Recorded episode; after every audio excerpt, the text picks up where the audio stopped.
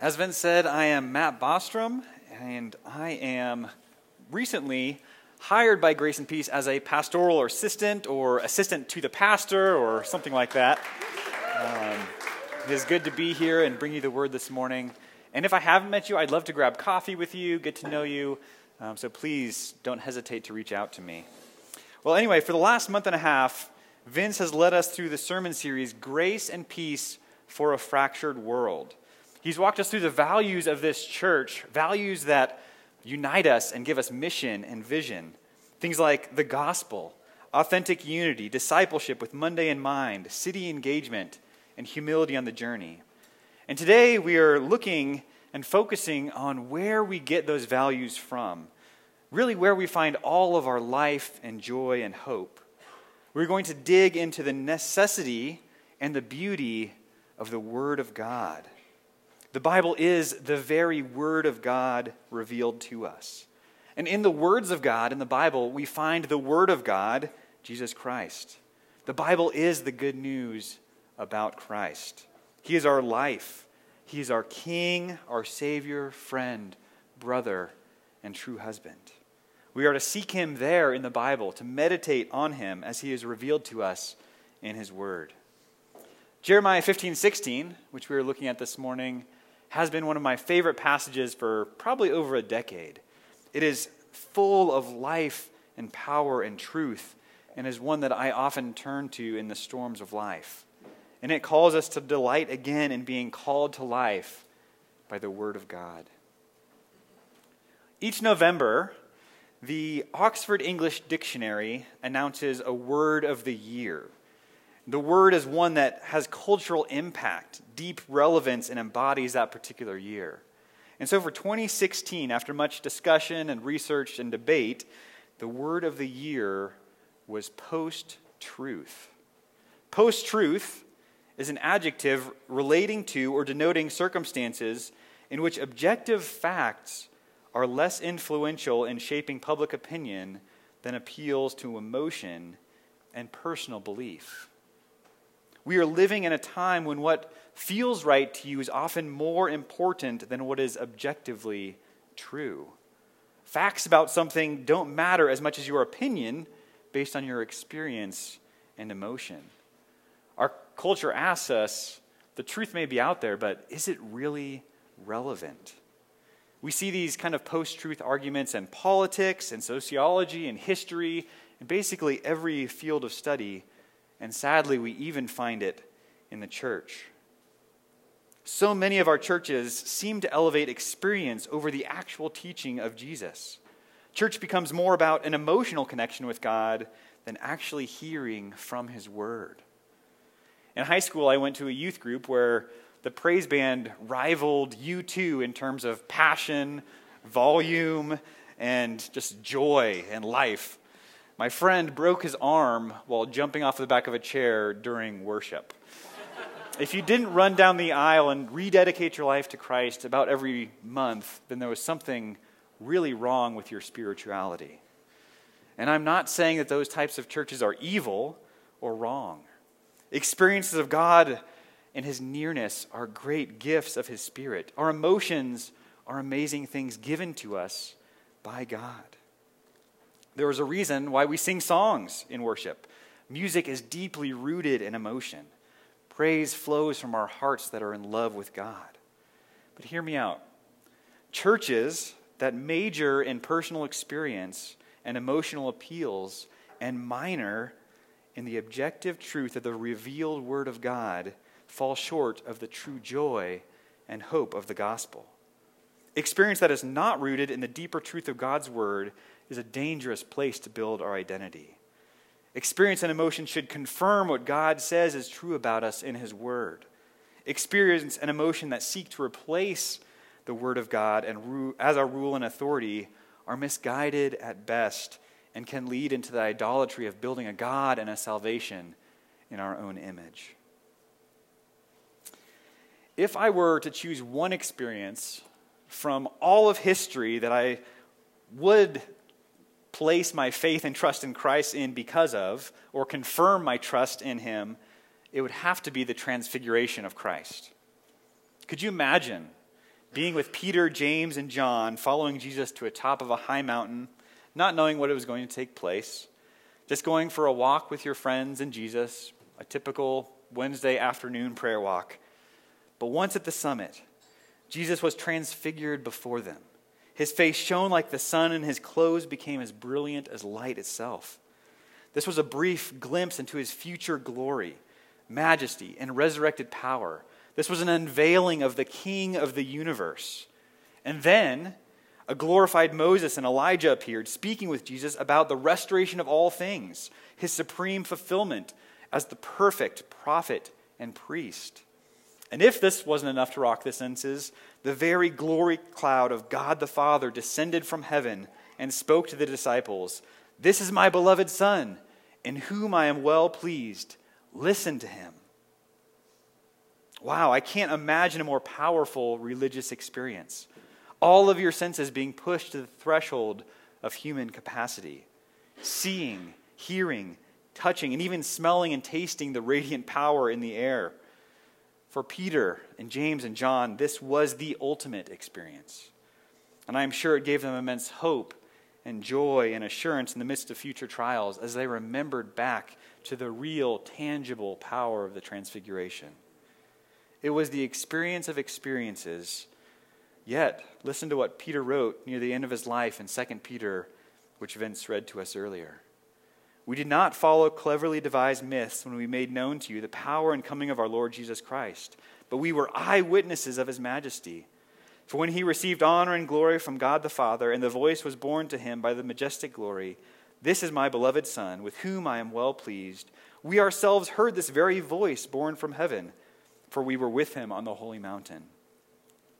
Verse 19 And we have the prophetic word more fully confirmed to which you will do well to pay attention, as a lamp shining in a dark place, until the day dawns and the morning star rises in your hearts. In his letter to the churches, Peter doesn't discount his experience. He was an eyewitness to the power and majesty of Christ and heard the very voice of God the Father confirming the majesty of his Son. His experience confirmed the truth about Jesus. But what he says is though the transfiguration was one of the most amazing experiences of his life that we have the prophetic word more fully confirmed. Scripture, which is the prophetic word of God, is more powerful, more sure, and more confirmed than even that experience. In a post truth world, objective facts are often viewed as, uh, viewed as irrelevant, and objective truth claims are scoffed at and ridiculed. Our culture says things like, hey, what feels right to you is cool beans with me. Anything goes as long as it feels good to you. But into this world, God invites us to trust in the sure promises of His Word. He invites us again to taste the truth. Jeremiah writes, Your words were found, and I ate them. What a phrase. Your words were found, and I ate them. Jeremiah could have said anything in this verse. Your words were found, and I studied them, loved them, believed in them. Why in the world did he eat them? I think we have to think about the nature of eating. What does it mean that God gave us bodies that need to eat? In the garden, God provided trees to feed Adam and Eve. He was their sustenance and provider. And ever since then, throughout history, food and eating has been a major theme Kingdoms have risen and fallen based on their ability to grow and provide food for their citizens. As creatures, we are always eating. We need energy to do anything and everything, and we get energy from our food. We never reach a point in our lives where we can say, you know what? I don't need food anymore. I've outgrown the need for sustenance. We are dependent for life on the food that we eat. And God didn't have to give us taste buds, but He did. Food is not only necessary, but it's also a joy and satisfying, delicate and bold, savory and sweet. We all love to dwell on a good meal, tasting and savoring the experience and sharing it with others. For our birthdays this year, my wife and I went to Four by Brother Luck downtown, and we were treated to eight delicious dishes. And our taste buds loved trying all the unique flavors They love, we love trying different things that we'd never had before, unique flavors that were brand new to us. We were so satisfied and stuffed at the end of the meal that we couldn't eat another bite, even though there was still dessert in front of us. We couldn't eat it as delicious as it was. But then something funny happened the next morning. I woke up and I was hungry again. Because no matter how good the meal, how delightful the flavors, how full we are on a Monday night, we are always hungry on Tuesday. And just like our bodies, our souls are always feeding. Just like our bodies, we will always need something to fill our minds and hearts tomorrow. Our souls will either feed on the truth of the Word of God or on the lies of this world. So Jeremiah's wording is perfect. Your words were found, and I ate them. Jeremiah was given the words of God, and he chewed on them, ruminated on them, and swallowed them. He took them into himself, into himself, and internalized them. British evangelist Gipsy Smith once wrote, Many really good people anxious to do what's right, fall into all kinds of blunders, and some are even led away by popular heresies, which are easy to the flesh, simply because they don't read and don't ponder and don't inwardly digest the living, abiding words of the Lord. In this case, the old saying is true you are what you eat. If we find ourselves with the words of a world at enmity with God and eating them, we will find ourselves forever at enmity with God. But if we feast on the eternal words of the Lord, we receive eternity with Him. God's Word is not a, an optional, optional user manual for the Christian life, it is not a set of good platitudes to live by. It is our very sustenance. We are to eat the words of God, to take them in, digest, and process them. In Psalm 34 8, we read, Oh, taste and see that the Lord is good. Blessed is the man who takes refuge in him. We are to taste the Lord, to savor him, and see that he is good. When Jesus was tempted in the wilderness to turn bread to stones after he'd been fasting for 40 days, Jesus rebuked Satan by quoting from Deuteronomy 8 3. Man shall not live by bread alone, but by every word that comes from the mouth of God. Jesus reminds us that the words of God are our daily need. They are the daily need of our souls. Mankind not only needs physical bread, but spiritual bread to survive. And too often, I think we treat the scriptures as a, as a dainty dessert to be sampled every now and then. We treat it like pecan pie at Thanksgiving to have once or maybe twice a year, Thanksgiving and Christmas. But no, the Bible is not pecan pie, it's our bread and butter, our milk and Cheerios, our PB and J. Being in the word is a daily necessity, it's our sustenance. Our quote from the back of the bulletin today comes from R.C. Sproul, who wrote, I think the greatest weakness in the church today is that almost no one believes that God invests his power in the Bible.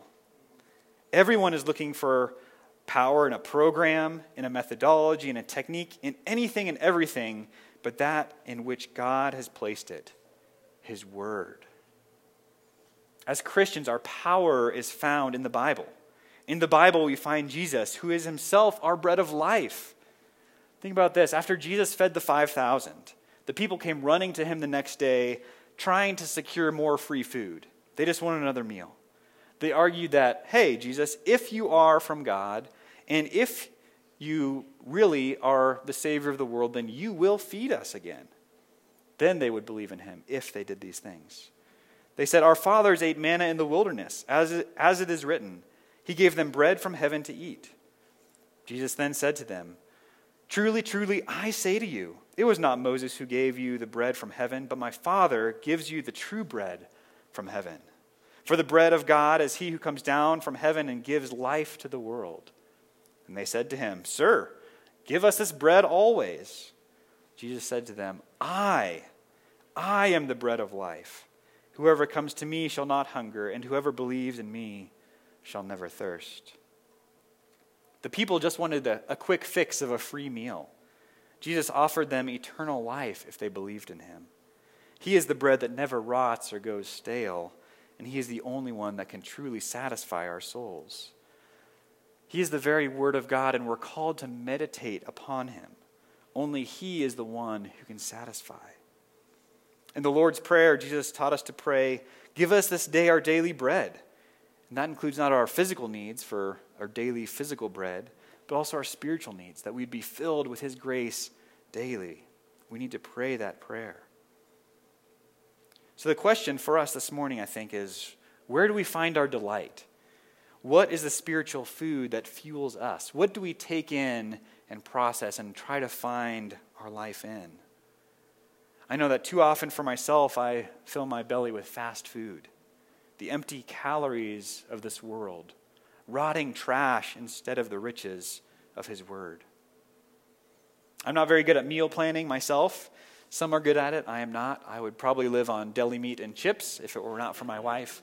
And she is much better at meal planning than I am. She thinks through, okay, what are we going to have this week? What do I need to get at the store? What, how can I create balance in our meal so we're not just eating the same thing all the time? I'm not good at physical meal planning, and many of you may not be, but we all need to work on spiritual meal planning. We all need to work at being in the Word, at pursuing God where He may be found, at prioritizing life in the Bible.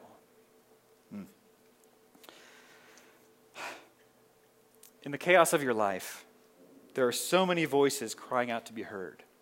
Fight to carve out time to hear the truth of God's word. We need to be like Jeremiah. We need to come to God's word and feast. Because as we do so, we will find his words to be a joy and the delight of our hearts. Your words were found, and I ate them, and your words became to me a joy and the delight of my heart. Most of us would probably agree that when we go to the Word, we find joy and, and life there. But I particularly want us to see why this joy is so powerful coming from Jeremiah. You see, Jeremiah learned to delight in the words of God in the midst of desolation. You may not know this, but Jeremiah has been given a nickname, and it's not a very flattering nickname. He's known as the weeping prophet. His life was filled with pain, hardship, and trial. His life is a laundry list of woe, and not woe like wow, but woe like despair and misery.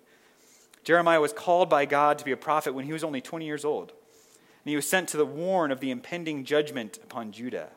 He exhorted the people again and again to repent and obey God's word.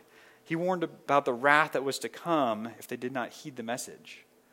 And everyone, everyone hated what he said. While all the other fa- false prophets had messages of health, wealth, and prosperity for the nation, Jeremiah had messages of doom and gloom, destruction and exile. His hometown actually plotted to kill him, and he was persecuted throughout his ministry. At God's command, he never married. He was a faithful preacher, but in his 40 plus years of ministry, he only had two converts his scribe and an Ethiopian eunuch who served one of the kings of Judah. These are the only two mentioned in the entire book of Jeremiah who responded with repentance to his preaching in 40 plus years. At one point, Jehoiakim, the king of Judah, openly burned the scroll containing all that the Lord had spoken to Jeremiah. Jeremiah and the scribe had painstakingly written it all down to give to the king, and he burned it, destroying their work in response. What a disappointment and a setback. Jeremiah, throughout the book, weeps bitterly for his country. He watched as Jerusalem was destroyed finally and the Temple of Solomon torn down. The very place where God met with his people was burned to the ground before his eyes. He witnessed his nation being deported to Babylon, families being torn apart again and again in the exile. He remained with the people, the broken remnant in Judah, trying to minister to them and heal their wounds while all was held in desolation. He was at last taken against his will to Egypt in his 60s, where he died. Throughout the book of Jeremiah, he felt betrayed by God. He questioned his calling and his purpose. And even in the section where we find Jeremiah 15, 16, it is called Jeremiah's complaint.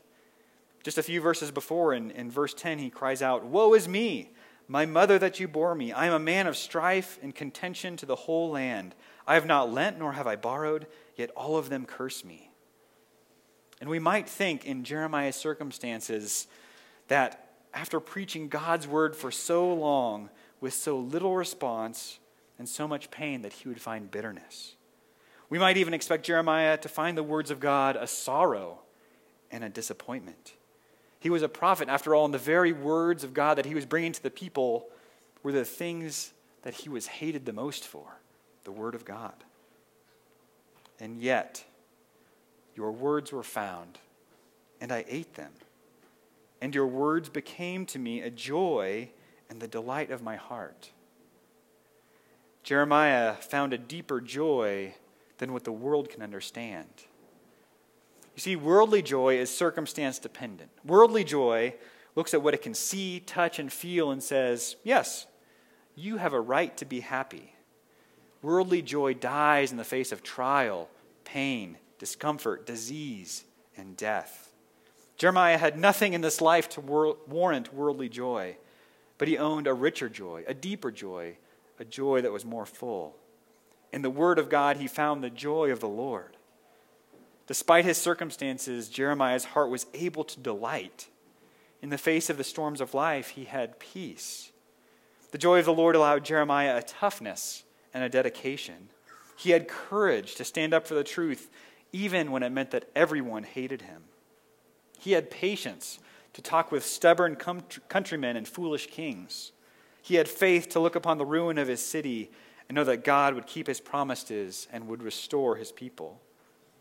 Jeremiah could persevere without family, without friends, without land or property, because the joy of the Lord is not circumstance dependent. And this is a truth that I have to teach myself every day. Every day, fresh trials and uncertainties st- seek to steal my joy in the promises of God. I don't know why the pains and trials of my life in certain circumstances were given to me. And I don't know why the agonies and sufferings of your life were given to you. I don't know why we have to walk through certain valleys of death and loss, or why certain temptations chronically plague us. But I do know that God is good. I do know that you can trust in Him. I do know that no matter what happens in the future, nothing can rip us away from our Father's loving arms. You see, I may not know where God will lead me or you, any of us, next year, but I know where we will all be in 100 years. I may not understand or be able to control the circumstances around me, but I do know that I am a son of the King, and I am called in whatever place and circumstance I am in to proclaim his kingdom. I know that my happiness in the things of the world and the things that the world values is insignificant to the joy that is found in the words of God. We need to run to him in his word to show us over and over again that our true delight is in him. We need to eat his words to bask in their hope. In your life, what circumstances seek to steal your joy and trust in Him? Are you suffering through chronic pain? Do you live with the chronic emotional pain of broken relationships, unrelenting anger, or hopeless fear? Are you numb from the devastation of other people's decisions in your life, or maybe even your own decisions that have left your life in ruins? Have the world, the flesh, and the devil planted so many thorns into you that you think there is no way that God could ever love you or make you whole again? We need the words of God. We need the words of God to hear again that He loves us, that we are called by His name in Christ. Your words were found, and I ate them, and your words became to me a joy and the delight of my heart. For I am called by your name, O Lord God of hosts.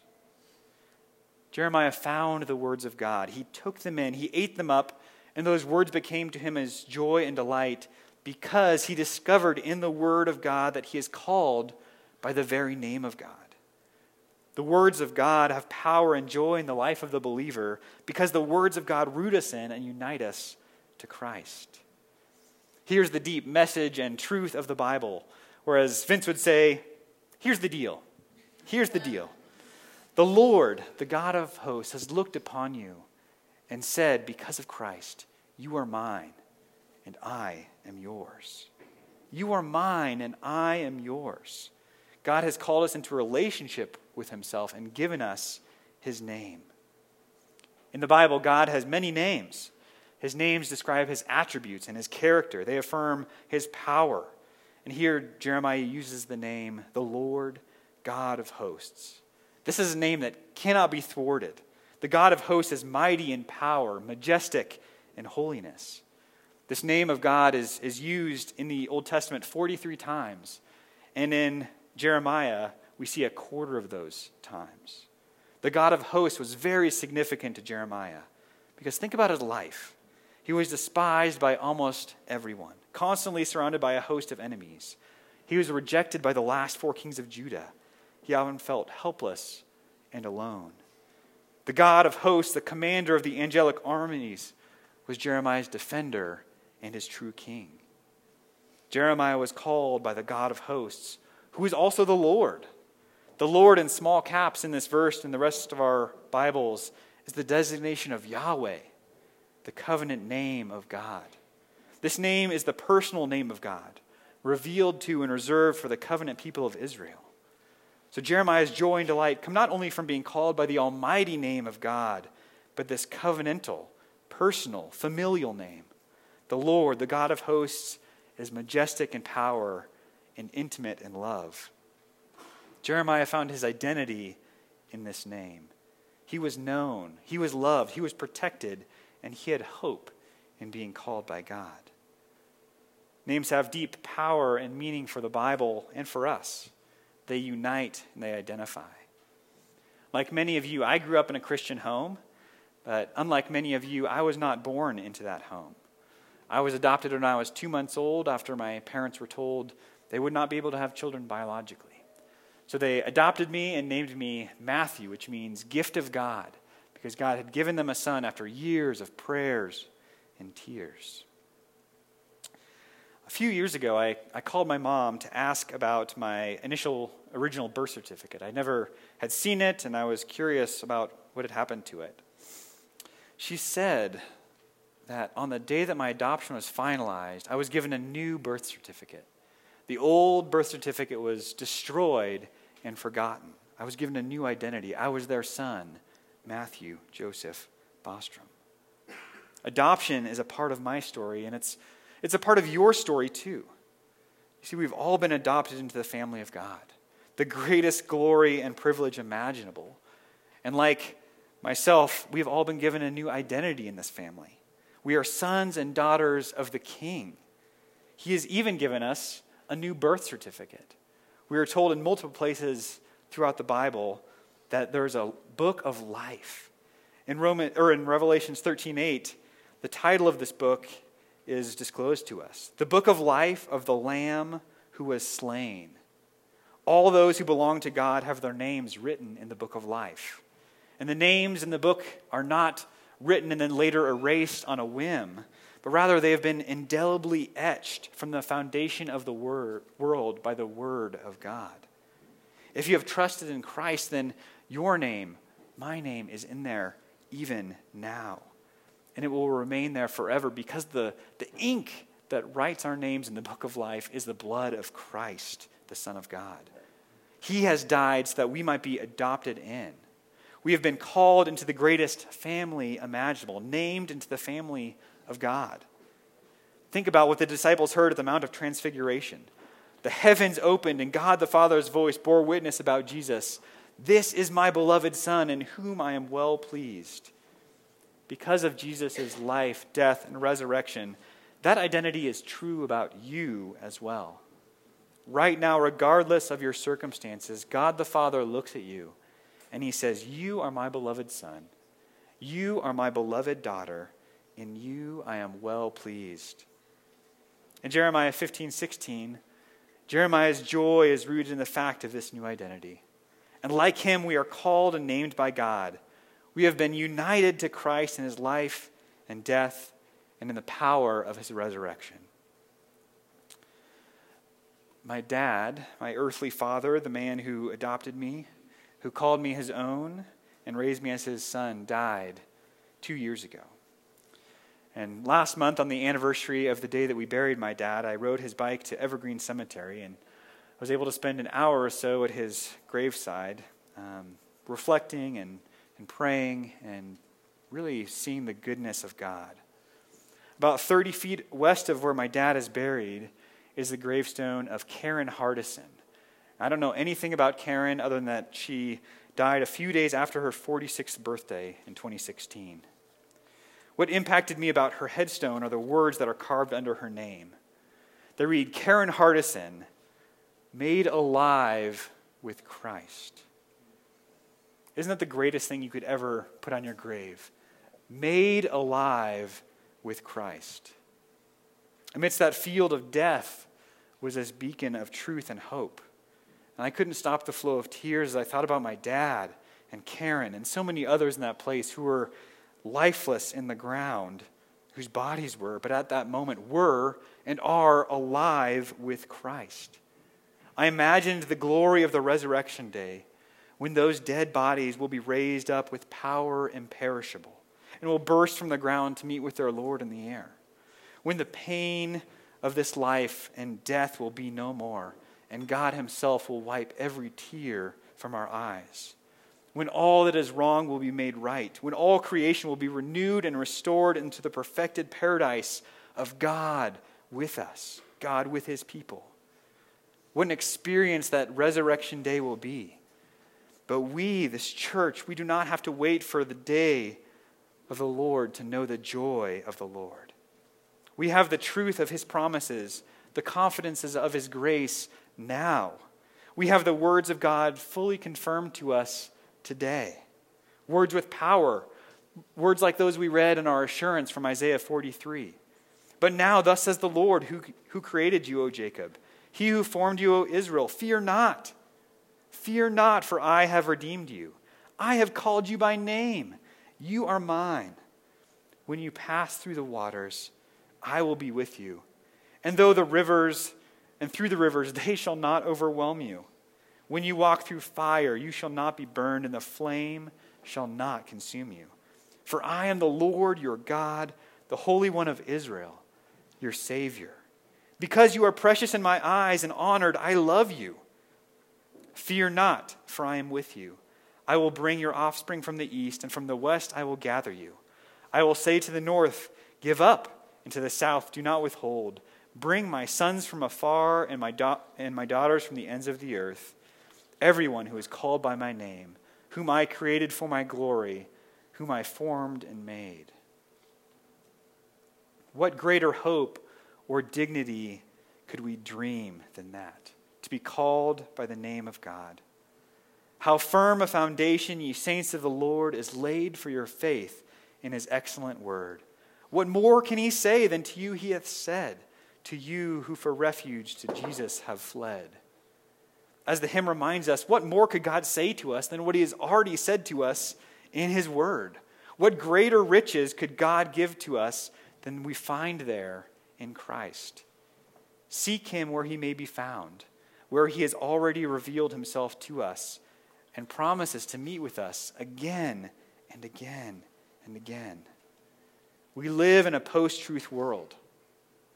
We live in a world that wants us to find our hope and joy in naming ourselves, by finding our own unique paths apart from God, unhampered by the stifling claims of an antiquated religion.